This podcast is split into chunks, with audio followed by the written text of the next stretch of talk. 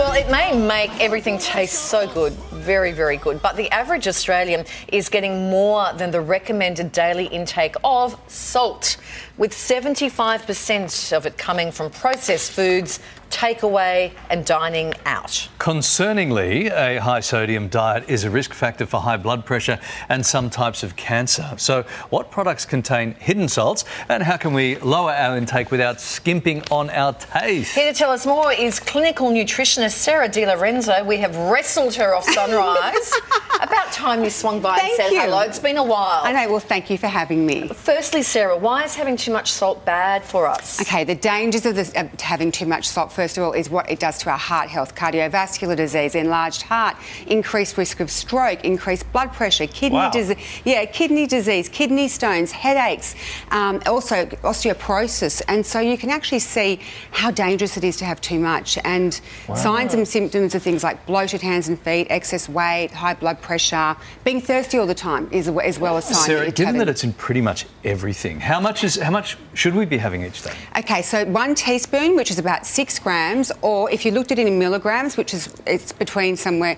The guidelines are between 900 and 2,000, but I always say 1,500 milligrams. But easy way is one teaspoon or six um, milligrams. Six grams. Sorry, six grams. Six grams. Six That's grams. Total per day. Yes. Not six grams in everything we no, eat. No, that's total per day. total. Yes. Is a small amount okay?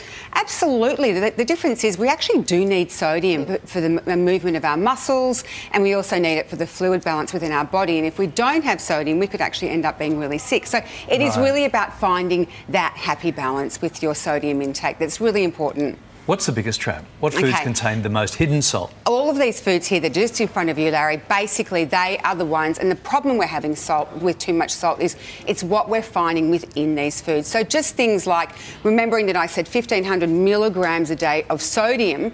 When we look at that in bacon, that's 1800 milligrams for just 100 grams. Then you've got things like ham, which is about 1200. A slice of bread, 60 milligrams. Hang on. know- Bread has salt in it. Yes, so these are all hidden salts, like hidden sodium. White bread. What about like that lovely grainy It bread? depends which bread you get, but generally all of them will have trace amounts of sodium, so we're always seeing that in things like bread.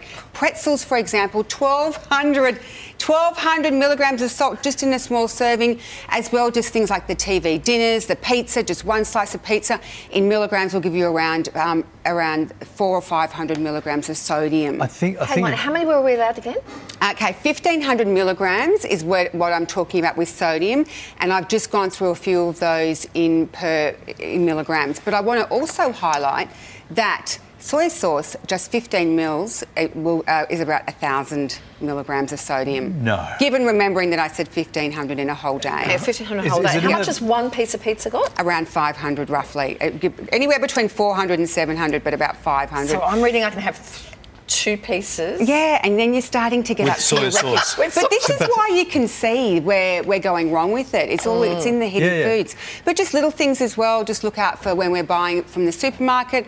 When it says 25, when it says um, reduced salt, it generally means just 25% salt less than its counterpart. Can we look at some food labels? Because what do we need to look at? That's the confusing thing. If I'm picking something up, I think we've got a graphic here. What do we need to look out for? Okay, so basically, with when you're looking at looking at it in 100 grams, it's en- so 100 grams. You want to be looking at it anywhere between 120 but less than 400 milligrams of sodium per 100 grams that you will see on a food label, and that's ideally what you want to be looking for for the product that you're consuming. All right, let's get some advice on enjoying food without salt. Well I, I- well, I always say to people, you need to delve into the wonderful world of herbs and spices. So otherwise They- known at the, as the boring end of the table. Oh my gosh, it's not the boring end, it's the best end. The best end. Yeah, just things like, you know, learning how to flavour food because every, at the end of the day, salt's about flavour. So um, spices, herbs, like heaps of herbs, garlic, lemon, limes, ginger, just starting to explore